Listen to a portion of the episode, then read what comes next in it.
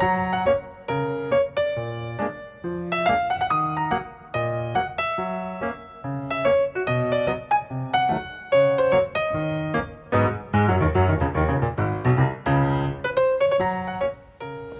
And welcome to Peculiar Picture Show, the podcast that talks about movies, melodies, and mental health. I am one of your hosts, Maria Milazzo, and for this introduction, I am flying solo. Brandon has so kindly um, offered to help me out by recording one of his essays that he wrote uh, for women in movies. And so he's going to talk a little bit about this after this introduction.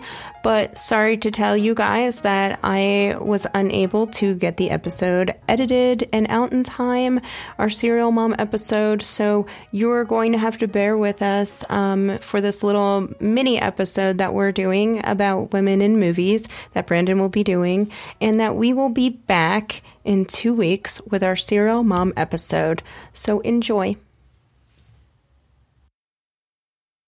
I recently watched Ready Player One for the first time. Here is a very loose synopsis of the plot. A young male player named Parzival competes in games for a fantastic prize. He meets Artemis, a young female player known for being one of the best in the game, who plays for a more noble cause than Parzival. Artemis teaches Parzival to play for a higher purpose and helps him succeed. In the end, Parzival is declared the winner and he chooses Artemis to stand by his side. Now, this is an odd comparison, but the story reminded me of Harry Potter. Harry knows nothing of the wizarding world when he goes off to Hogwarts, but he meets Hermione, who is probably the smartest girl in the school and is pretty much better than Harry at everything.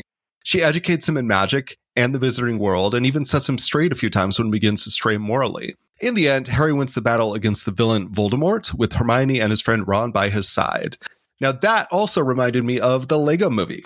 In that film, Emmett, a young man who's pretty incompetent at pretty much everything, unwittingly finds an artifact of great power. He meets Wildstyle, a badass young woman who has been searching for the artifact for some time and is pretty competent at just about everything she does.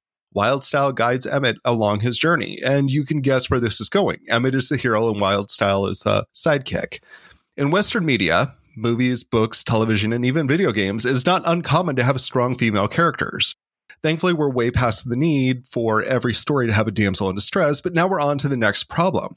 These strong female characters are often the smartest, the bravest, and most capable of all their comrades. But even when there's a strong female character, even if that female character is significantly more talented than the male lead, she doesn't get to be the hero. In fact, she's usually the one who has to coach the incompetent male lead to greatness so he can win the prize in the movies and in most Western media, if you're a girl, it's all right to be the best, but it's not all right to win. Now, this isn't always true, of course. There are stories where women get to be the heroes, such as Rogue One and Zootopia, and even 1951's The African Queen. The idea of a female hero is not unheard of, nor is it a recent invention, although it's certainly not a popular notion even today. But even films that feature a female hero can fall prey to other problems. There was a study of dialogue in 2000 screenplays published in April 2016 that was pretty eye opening when I found it. It actually calculates for each script in the study what percentage of the dialogue comes from males and what percentage comes from females. Male dialogue dominated the list. 58 movies on the list were made up of 100% male dialogue. Now, by comparison, there were 58 movies, the same number, that were made up of 74% or more female dialogue. Even movies primarily about women, like Disney princess movies, were usually predominantly male dialogue. Like Frozen, a movie about two sisters, was 57% male. According to another article with similar data, Rogue One, with the very heroic Jyn Erso in the lead, contained only 9% female dialogue. So, why is this? Why would women be given such little importance in the films we watch? Well, there are a few reasons. I've mentioned this in other episodes, but I write my own movie reviews for classic films. That's brandontalksmovies.com if you're interested. I have 183 movie reviews on this site. Want to guess how many of those were directed by women? I am ashamed to admit this, but here is a list. We've got City of God, Lady Bird, Little Miss Sunshine, Lost in Translation, and Marie Antoinette. So that's right, five out of 183, just shy of 3%. And two of these films had a co-director who was male. So even films that are deeply feminist, such as Colossal, were given to males to direct. Now, the directors are making most of the decisions about which roles to give to women and which to give to men. That power is in the hands of the writers. And I unfortunately am not tracking the writers of the films with my list, so I don't have complete data on this, but I did spot check a few titles and I saw a similar problem with the writers. They're predominantly male. If most of the writers and directors of big budget films are males, of course there's going to be a skew in female representation. Most writers of any medium write heavily out of their own experiences. And yes, there are some men that are writing and directing films that for empowering for women, such as Nacho Vigalondo, and who wrote and directed Colossal, which had a great message for women suffering from abuse. But as long as we have this skew in writers and directors, we'll have this skew in film. So, the bigger question why aren't we seeing more women write and direct movies? Well, there are a few reasons, and some are seemingly benign and some are really problematic. Uh, movie making is much like any other job in that the producers look at past work and experiences before hiring someone. And males have just dominated the industry pretty much since its inception. So, of course, they have more experiences. So they keep getting hired for bigger and bigger films. And so the studios view hiring a less experienced woman as a professional risk. And like you're dealing with budgets in the millions of dollars, often more, it's not a risk they're willing to take. So change is definitely needed, uh, but it is not as simple as just flipping a switch. There's going to be a lot of involved with that change. Uh, but there are some reasons that are less practical male directors make a lot of lousy movies, but we never hear Hollywood say, well, that's the last time I'm hiring a man for that. And so it's not that men make better movies. Behind the camera, men just get more chances than women do because men are the default option. They're not blamed for mediocrity, but women are. Women directors are seen as risks, so they're expected to achieve excellence or take the blame for failure. My favorite film, Lost in Translation, was written and directed by a woman. It's very different than mainstream films, and it's a reminder that we'll get some amazing new perspectives as we, as we start giving women more power and more of a voice to tell their stories. Uh, but whether it's true or not, the studios have some perceived risks in solving this problem. Moviegoers need to reward the risks for movie makers to keep taking them. And that right there is the other half of this problem. Remember when they announced an all female Ghostbusters and the internet shit its pants? Yes, I know it wasn't the best remake, but the backlash started well before the film was released with a ridiculous amount of downvotes on the official YouTube trailer and a deluge of premature one star reviews on IMDb.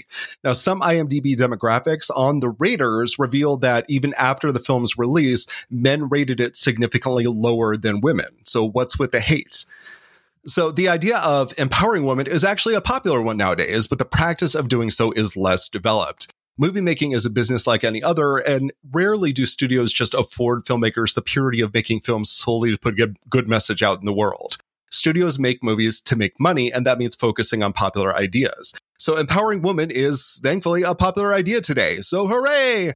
Uh, but unfortunately, largely due to that gender imbalance in the industry, big film studios are woefully unaware of what it actually means to make a film that empowers women. Going back to Ghostbusters, and I actually missed seeing it, but based on the post release reviews, it was pretty clear the focus wasn't on telling an amazing story or offering something significantly different that improved over the original.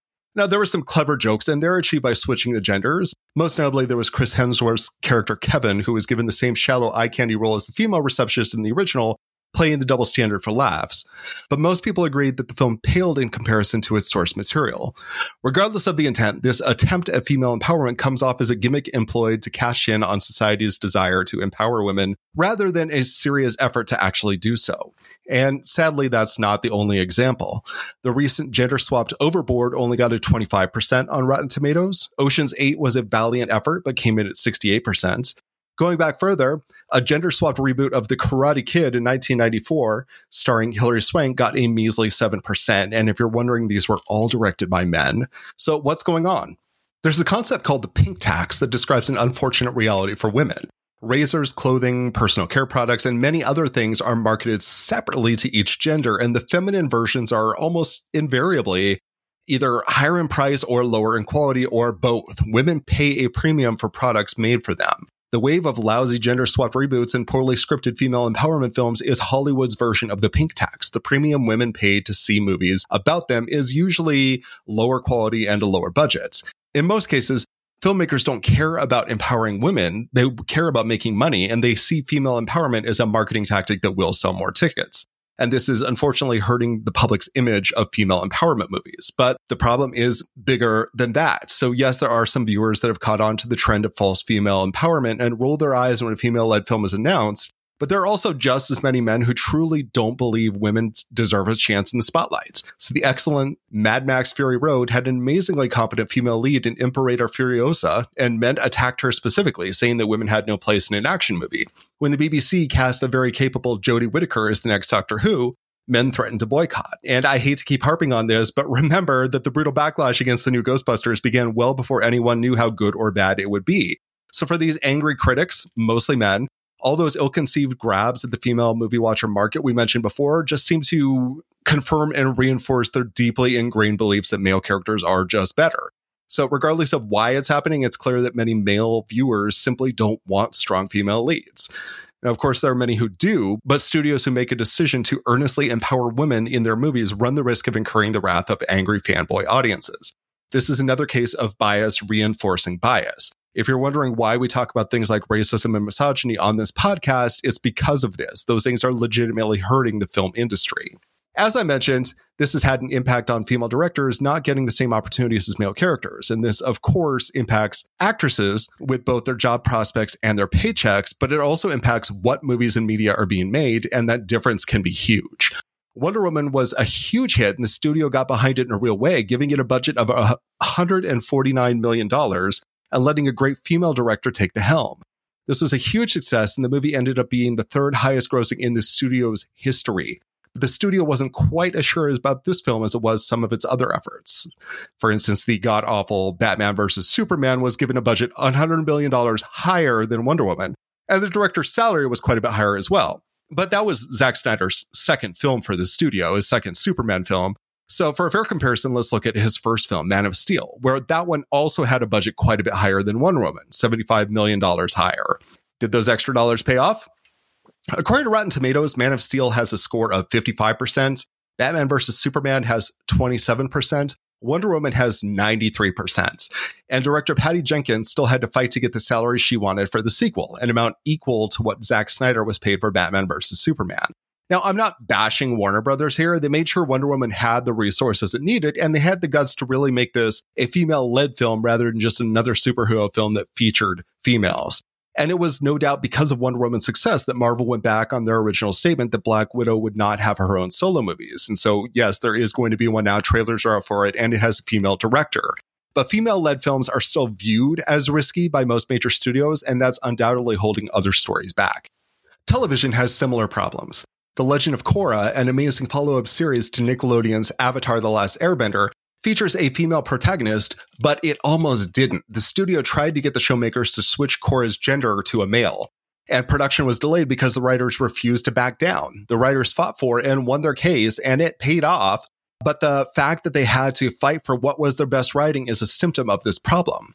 And video games suffer as well. Life is Strange, featuring some of the best writing I've seen in any game, has a female protagonist and a female sidekick.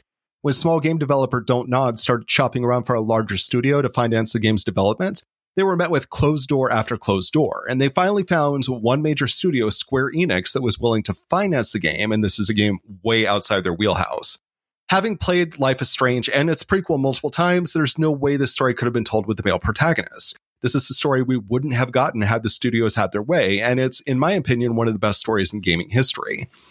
Now, not every story needs a female protagonist, but there are a lot of stories out there that are made stronger by a female protagonist. And there are some stories that can only be told with a female protagonist. And as long as we have a gender imbalance in film and the film industry, many of those stories will be crippled or held back altogether. So, what can we do? Well, the obvious answer to support movies that truly empower women, whether that's strong female characters or talented female directors. Overcoming this bias is going to mean making female led films seem less risky for studios. And the only metric that really matters there is sales. There are other things you could do to increase sales, like leave thoughtful reviews online and invite friends to see the movie with you. But the biggest thing we could do to combat bias is simply go to the movies as a movie lover myself, that's a solution I get behind. And the other part of the solution is to call out bullshit sexism when you see it. If someone's causing a ruckus because they think female characters just don't belong in the spotlight, call them out. If a studio is using female empowerment as a gimmick to sell movie tickets, but completely failing to actually empower women or make a good movie, call them out. We should be making women's empowerment less risky for filmmakers, but we should also be making blatant sexism more risky. That's a solution I could get behind, and I really hope you will too.